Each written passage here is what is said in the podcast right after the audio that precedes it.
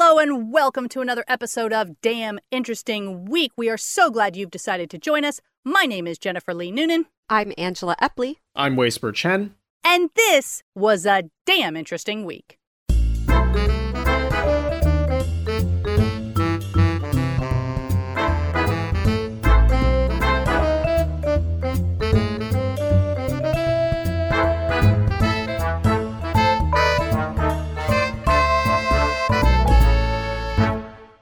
So let's get started with our first link. First link. This is from The Atlantic, and the headline is kind of what drew me in, but it's a cool article. We booped the sun.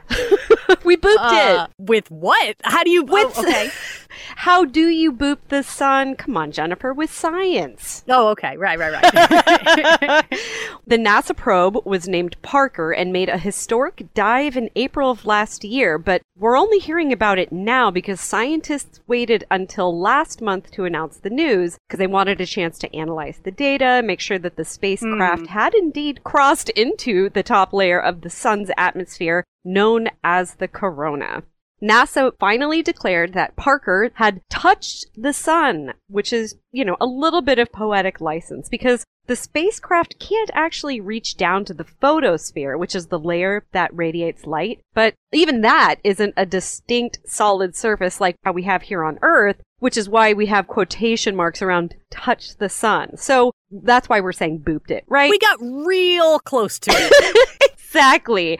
So the Parker spacecraft left Earth in 2018, and it was designed specifically to withstand the extremes of flying so close to our scorching ball of nuclear fusion and dipping into its atmosphere for a few hours at least, just to swim through all of this sizzling matter. Obviously, getting all there took a bit of work. Reaching the sun is remarkably more difficult than reaching the outer planets, or even just hmm. leaving the solar system altogether. And that's because we travel around the sun at great speeds. And if a spacecraft is bound for the center of the solar system, it actually needs to slow itself down so the orbit can shrink instead of widen. And the existing rocket technology we have can't do this. And so hmm. the engineers what they have to do is take Parker past Venus seven times throughout the mission so the spacecraft can use Venus's gravity as a brake. Whoa. hmm. We named this mission after Eugene Parker, who is the astrophysicist who discovered solar wind, which is a stream of high energy particles that flow from the corona at all times and effectively protects us from interstellar radiation. Even decades later, scientists still don't understand the sun and many of its properties, including solar wind. We haven't figured out where solar wind comes from, how the sun manages to heat its atmosphere to 2 million degrees Fahrenheit while the surface stays a cooler 10,000 degrees. Hmm. When Parker flew into the super hot corona last year, it discovered the region where solar material churns before some of it escapes and becomes solar wind, which then blows away from the sun and across the solar system. Since that first maiden swim, Parker has since flown into the corona again, and in November, scientists are looking forward to sorting through a bunch of fresh data. It'll be doing this until late 2025. We might be able to extend operations up to NASA, uh, but if they don't and Parker shuts down, the probe won't be able to keep its heat shield pointed towards the sun. And from there, it's going to melt into a charred piece of metal destined to orbit the sun for millions of years, the same way so many other objects circle our star. So it's never gonna pull a Terminator where it sinks truly into the lava and like has its thumb up as it goes down. Like Parker, we love you. you know, stay tuned. Who knows what surprises are in store? Next link. Next link. This article comes to us from hyperallergic.com. It's titled How Does the FBI Art Crime Team Operate? Stylishly is my guess. It feels like if they're gonna reveal it to us, now all the art criminals are gonna know. yeah, they keep it a little bit high level because Right, art crime, you know, it's very mysterious and artistic, I suppose. it's difficult to paint a clear picture, statistically speaking, of the scale and impact of art crime. The transnational phenomenon spans forgeries, fakes, money laundering, illicit trafficking, illicit excavation, and can be intertwined with other forms of organized crime such as drug smuggling and arms trafficking as well. An annual report released by the International Criminal Police Organization, Interpol, indicates that in 2020, the organization's 72 member countries seized a whopping 854,742 cultural materials. Wow. Mm. So, Italy was the first country to establish a specialized team to address the issue, founding its Carabinieri Art Squad, which now boasts hmm. some 300 members. In 1969, prior to the landmark 1970 UNESCO Convention, an international law against the trafficking of looted cultural objects. Despite the United States' status as an art market leader with a 42% share of the global pie today, the FBI art crime team wasn't founded until 2004. Wow. The small program crystallized in response to the looting of some 15,000 antiquities from the National Museum of Baghdad in April 2003 amid the chaos and devastation fomented by the US led invasion of Iraq. Mm-hmm. The art crime team is headquartered in Washington, D.C., and situated in the FBI Criminal Investigative Division's Transnational Organized Crime Global Section, or SIDTOCGS, which was not included. It's just, I wanted to acronym it. That's what it would be. Yeah, we know. Yes. Yeah. yeah. So the team started out with eight part time agents and now has grown to 22 members, a mix of part time and full time employees spread throughout the country, with paired agents stationed in larger cities such as New York, Chicago, Los Angeles, and Philadelphia. Since its inception, the team has recovered more than 20,000 objects valued at over $900 million, says FBI Supervisory Special Agent Randolph J. Deaton IV, who mm-hmm. manages the FBI art crime program. Of course he does. Because they don't let you have Yeah. that job unless you're at least a third, preferably more like a sixth or a seventh. Absolutely. Yep. Yeah. So, you know, Yep. it's going to go through his entire family and then we'll solve all the art crime. That's what's required. Right. Um, so the 2004 date is a bit misleading in the sense that the FBI has been working art crime matters for decades, says FBI Special Agent Chris McKeough. McKeough has been with the art crime team for seven years and worked everything from money laundering cases to shipwreck cases. He has recovered an estimated 4,000 items himself, though he notes that the process of recovery is intrinsically collaborative, involving tipsters, auction house and museum contacts, academic experts, prosecutors, and law enforcement colleagues at home and abroad. McKeough says that the FBI has been heavily involved with counteracting art crime since the 60s, adding that he has an active case from 1962. Hmm. I don't know that I'd brag about that. That doesn't sound like. it's like, you know, the murder that never went solved and Yeah. you can't stop thinking about it, but it's like a Monet or something. yeah, yeah, yeah. So, art crime has, of course, existed from time immemorial since the troika of art, crime, and property was first conceptualized. In the 1970s, however, the notion of art as an alternative investment vehicle and its own asset class took off, making art a more widely desirable steal. In the 1980s and 90s, the art market became increasingly globalized and prices climbed to new heights. Those decades witnessed a spike in residential thefts of artworks from high rises in Manhattan, says McKeough, as well as smash and grab thefts targeting Madison Avenue galleries. Hmm. Someone would pull up in a car, grab a $300,000 artwork, and run back out. Wow. These days, widely accessible databases of stolen art make it more difficult to offload artworks thieved in this brusque fashion. Hmm. The FBI art crime team's National Stolen Art File indexes institutional and residential thefts stretching several decades back. If a potential buyer suspects a bad actor or encounters a questionable claim or eyebrow raising gap in a work's ownership history, that person can easily consult the database to confirm whether the object in question is registered as stolen. Hmm. Today, the National Stolen Art File encompasses over 5,000 items ranging from the more expected drawings, paintings, and sculptures to vintage microscopes, sacred doors, ancient astrolabes, and rare stamps. What on earth is a sacred door? Yeah, I, I'm very curious what that means. I mean, I guess it's just a door that they lifted out of a sacred place, and the door's sacred too because of that. Or we've got like Um, metaverse entry points that are very heavily guarded. Right. Oh yeah. the FBI art crime team maintains a public top 10 art crimes list inspired by the FBI's 10 most wanted fugitives list, which has been around since 1950. Topping the list are artifacts looted from Iraq in 2003, many of which have been recovered and repatriated, though thousands of returns remain outstanding. and the infamous Isabella Stewart Gardner Museum heist, which involved the theft of an estimated $500 million worth of paintings in a single night in 1990. Wow. Despite the museum's offer of a $10 million reward, the crime remains unsolved more than three decades later. Wow. Not that I approve of, you know, crime or especially Right. art crime, but can you imagine being the people that got away with that? Yeah. Like, that's pretty impressive. Yeah, and they're all just way. rolled up somewhere, and they, Yeah. you know, they don't necessarily know what to do with them yet. They're just holding on to them. Yeah, I don't know. I guess after a certain point, you just do it for the story, which you can never tell anybody until your dying day, Like right? maybe it's just the art too. I mean, people can Right, have maybe it's hanging in their bathroom. yeah. yeah, they just really, really liked those pieces. You know? and they're like, we gotta have them. It's happened before. So, Interpol reports that most art thefts take place at private residences, though museums and places of worship are certainly targets. Regarding theft, there is also the related issue of illicit excavation from archaeological sites, which appears to be on the rise in Asia and the South Pacific, where Interpol's report indicated that 40 times as many objects were seized from illicit excavation sites in 2020 over 2019. wow. Interpol describes the art market as polluted with fakes and flooded with forgeries, a complex phenomenon involving networks that are difficult to disrupt. The organization noted in particular a rapid rise in the number of fake historical artifacts on the market. For example, in 2015 to 2016, one third of archaeological artifacts seized on the Turkish Lebanese borders were determined to be fakes. Hmm. Mikhail says, There's a lot of fake artwork out there. It's just a matter of doing your due diligence and using common sense.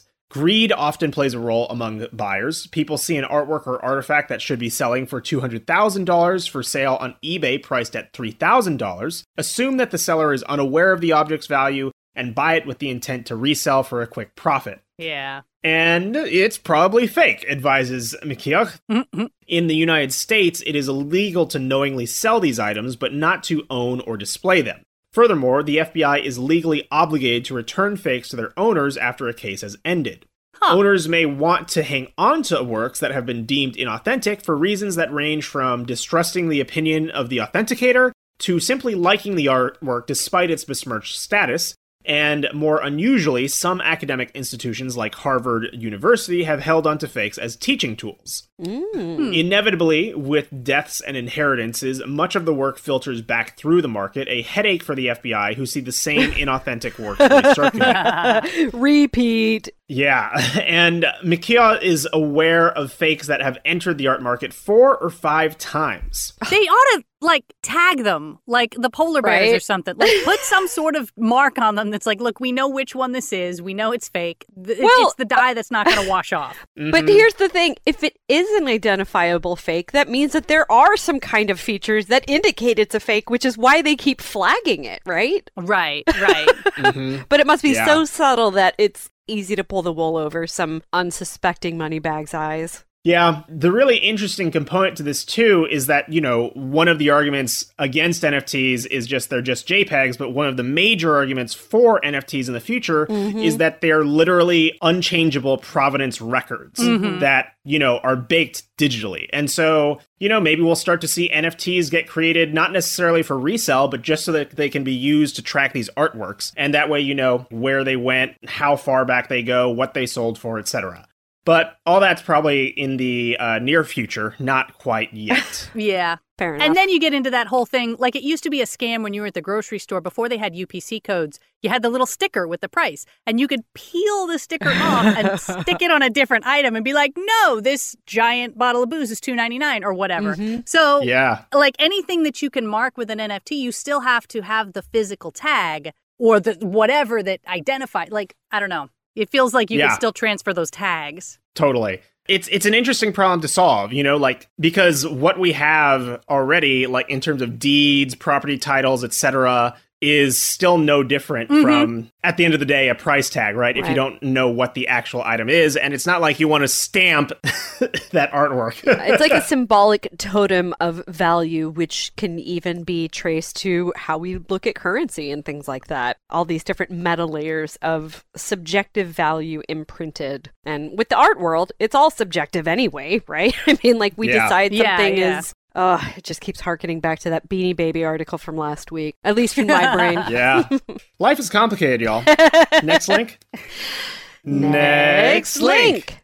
All right. So, did you guys see the footage that went viral late last year of the gray, somewhat feminine android face making these really intricate facial expressions? I did not. It's not Sophia with Hanson Robotics, is it? No, no, no. It was just it was a close-up video of like this hairless gray face that was making these just super intricate facial expressions. The eyebrows were going up, the cheeks were moving around. It was very Hmm. detailed. And everybody was pretty creeped out by it, generally speaking. Yeah, I'm creeped out hearing about it. Well, we have an article from CNET that delves into the specifics of that robot called Meeting Amica, the Humanoid. And Mm. the first interesting thing that caught my eye about this is that despite the overall femininity of Amica, including a female voice like Siri and Alexa have, the makers of Amica really consistently refer to it as it, Mm-hmm. which feels like a conscious choice on their part to sort of distance themselves from Mhm. that undeniable gut reaction that people have to things that fall inside the uncanny valley Mm-hmm. which, you know, obviously is a large part of why that footage went viral. And the article notes a few celebrity responses, including Elon Musk tweeting, yikes, and Chrissy Teigen saying, absolutely the F not. But Morgan Roe, the director of operations at Engineered Arts, who is developing Amica, seems pretty happy, actually, with their newfound fame. He says their earlier model, named Mesmer, was much more lifelike with skin tone and hair, and he feels that Amica has been successfully pulled back and is not disturbing because of the obvious plastic and metal construction and the translucent skull. Wow. He points out that they deliberately took a lot of their aesthetic from popular films like I, Robot because it speaks to our collective vision of what we, on some level, already expect that these things will look like and are therefore already sort of comfortable with. Hmm. So basically, he wasn't bothered by the fact that everyone's reaction to his video was horror because everyone was still sharing it. And he's like, Mhm. that's really what we're going for. Mhm.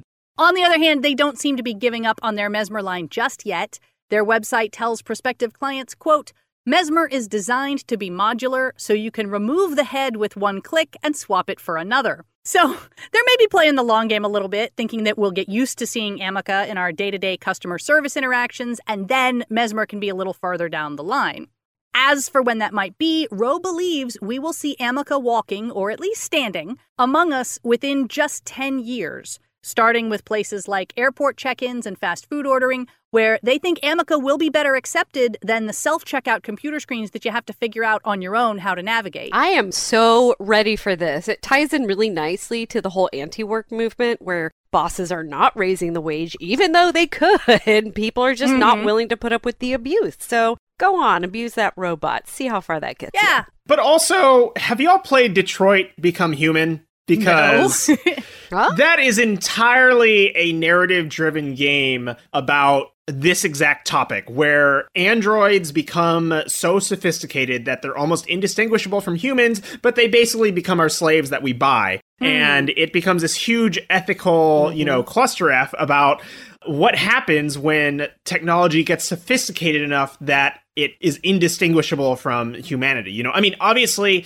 these are just going to be in the beginning, they'll be just dumb kind of robots that know how to emote in a human way, but they just, mm-hmm. you know, deliver food or, or, you know, take your order or whatever. But who knows where this could go? And the fact that they look superhuman, ugh, Well, and I have to admit, creepy facial expressions or not, Amica's conversational AI does seem pretty robust. There's Hmm. a video on the site of a live interview with Roe and Amica standing side by side, and Amica seemed to really clearly understand when a question was directed at it versus its maker. You know, they didn't have to start with a key phrase like, hey, Amica, or whatever. Right. It just sort of was listening consciously, and then when clearly a question was about what the robot thought, it would jump in. Like it was a little creepier to me from a behavioral standpoint than the facial expressions. But I was just like, you can make you can make robots do anything. Like those are just actuators. It's Mhm. not Mhm. real. But also, can I go on another tangent very Sure. briefly? Have y'all played AI Dungeon?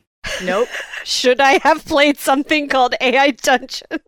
It, it's cool, yeah. It, it's basically like a, a medieval fantasy sort of AI driven simulation game, but all of the input, you know, normally you're like, oh, go do this, go do whatever, look at wall, you know, pull switch.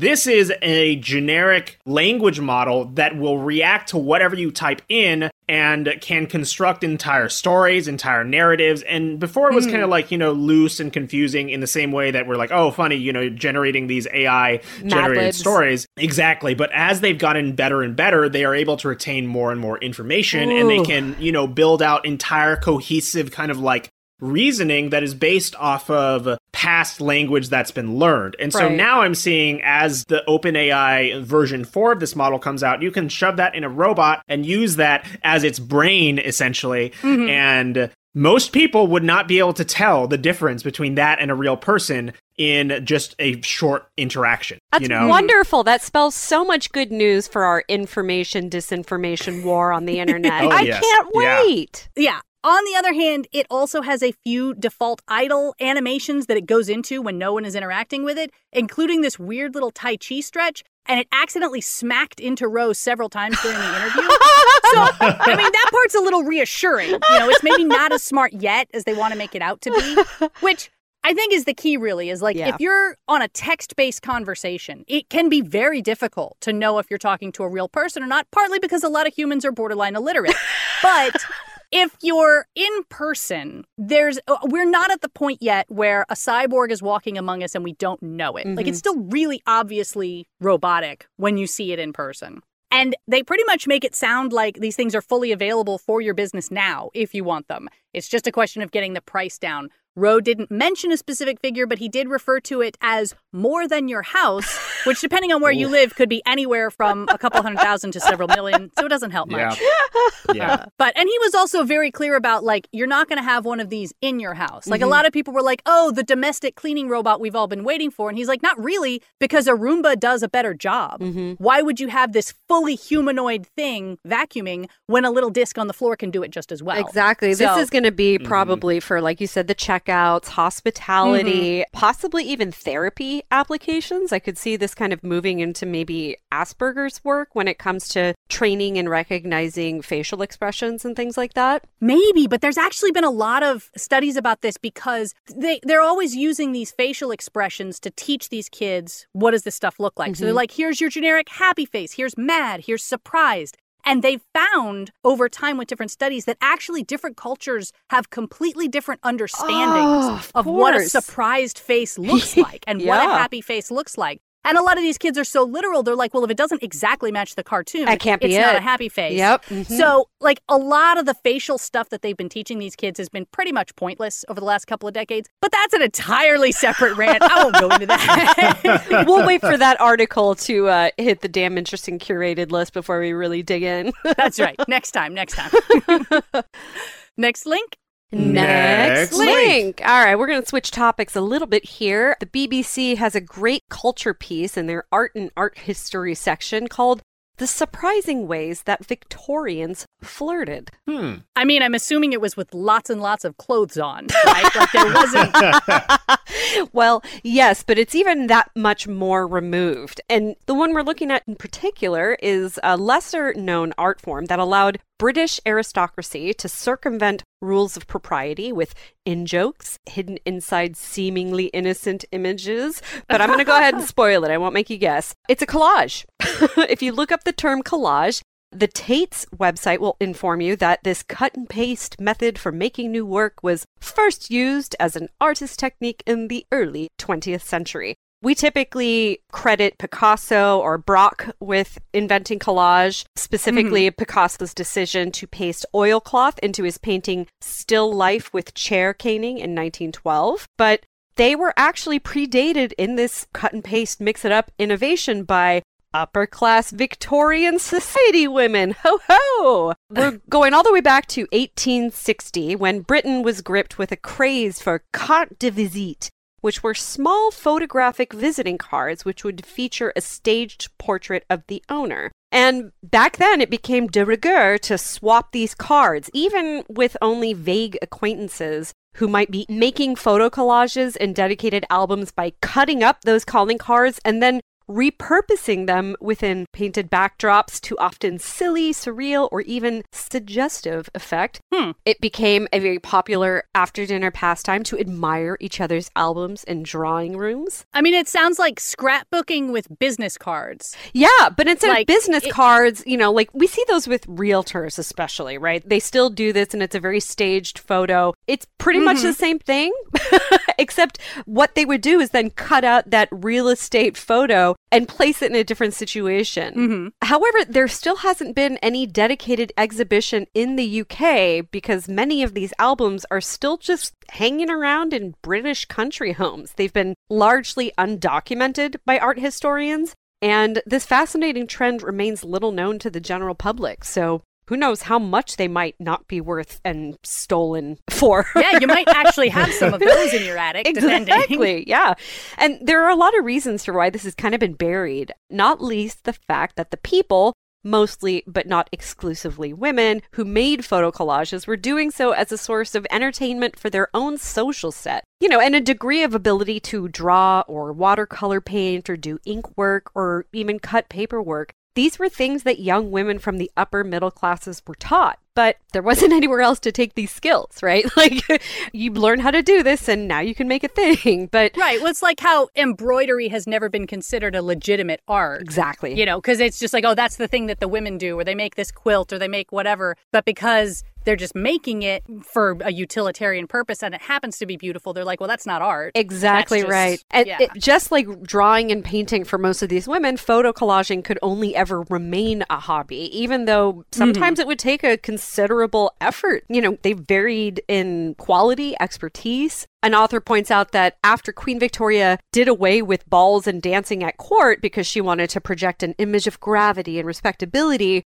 the young women at court who had these albums, whether they were watercolor or even photographs, they became super popular because they gave the court things to do. It was a sort of social hmm. currency because you can't dance anymore. That's right. That's rude and offensive. But if you paste somebody's face on top of a frog's body, well, that, that's just comedy.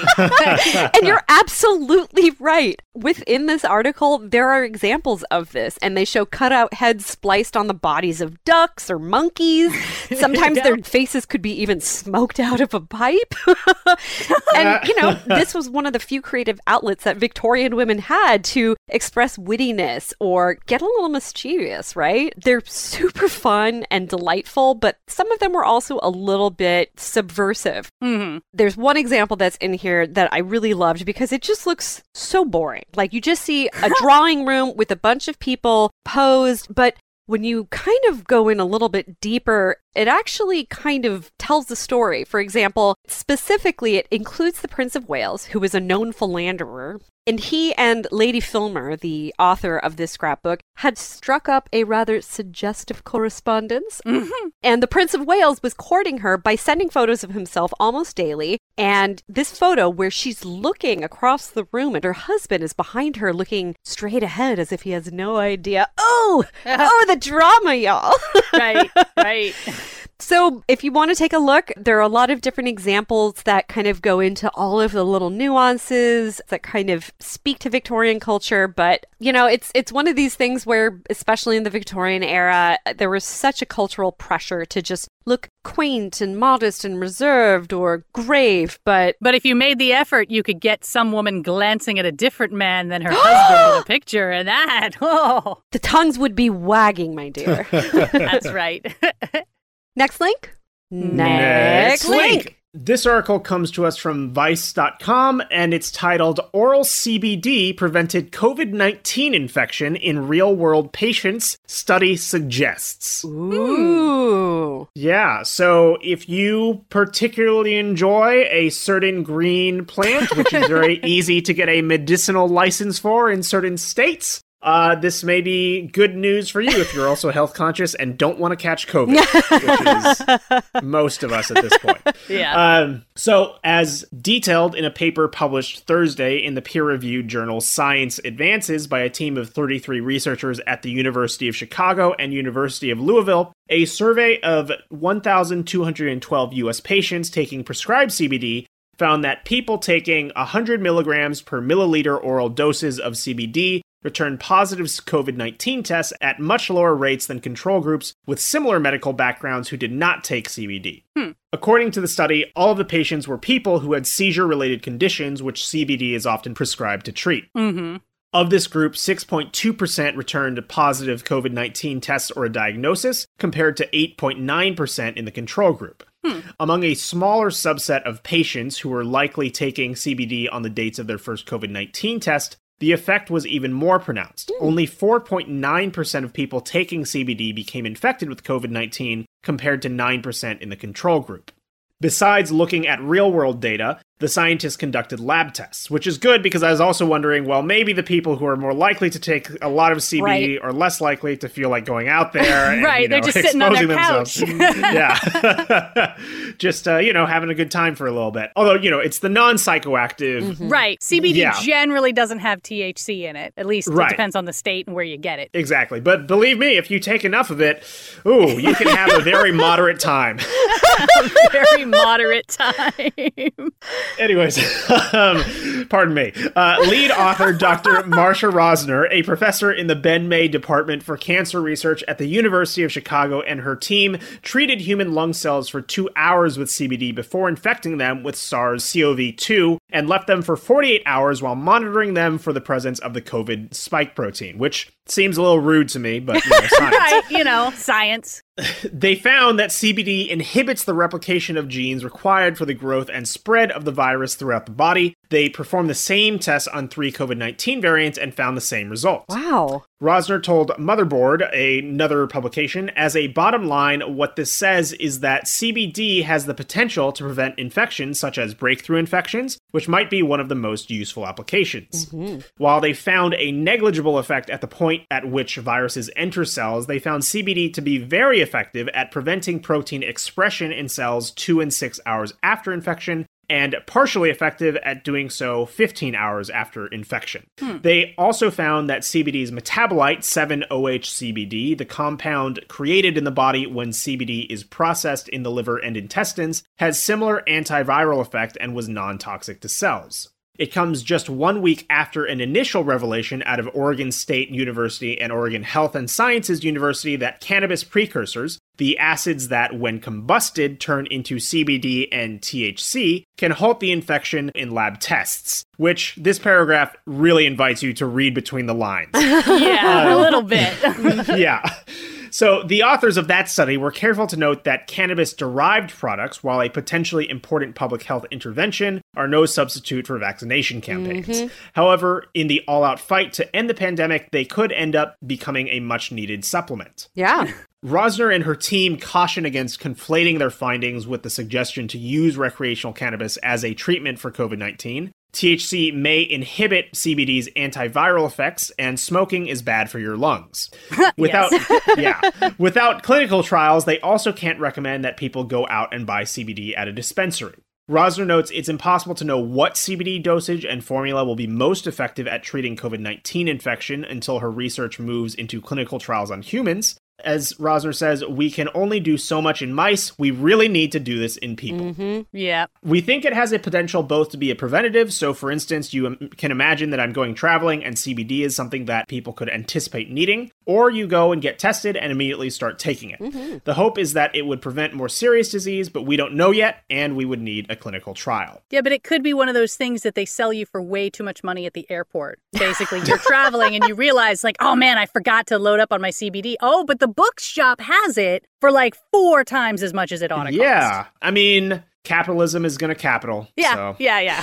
Which gives me hope when it comes to cannabis because even in Arizona where they have, you know, legalized recreational, they've made I think like a billion more than expected. So, hope you're mm-hmm. listening, capitalism. This is for our health. That's right. There's a pandemic on, all right? Let's take this seriously. That's right. For, for the sake of the pandemic. Yeah. Yeah. All right, well, that is all we have time for. We are so glad you've joined us. Some of the articles we did not have time to get to today include what scientists learned by putting octopuses in MRI machines, long range quantum entanglement measured at last, and Facebook's second life, the unstoppable rise of the tech company in Africa. So all that and more can be found on damninteresting.com. If you like our podcast and like the fact that it has no ads, you can support us at patreon.com slash damninterestingweek. In the meantime, my name is Jennifer Lee Noonan. I'm Angela Epley. I'm Whisper Chen. And we hope you have a damn interesting week. Bye-bye.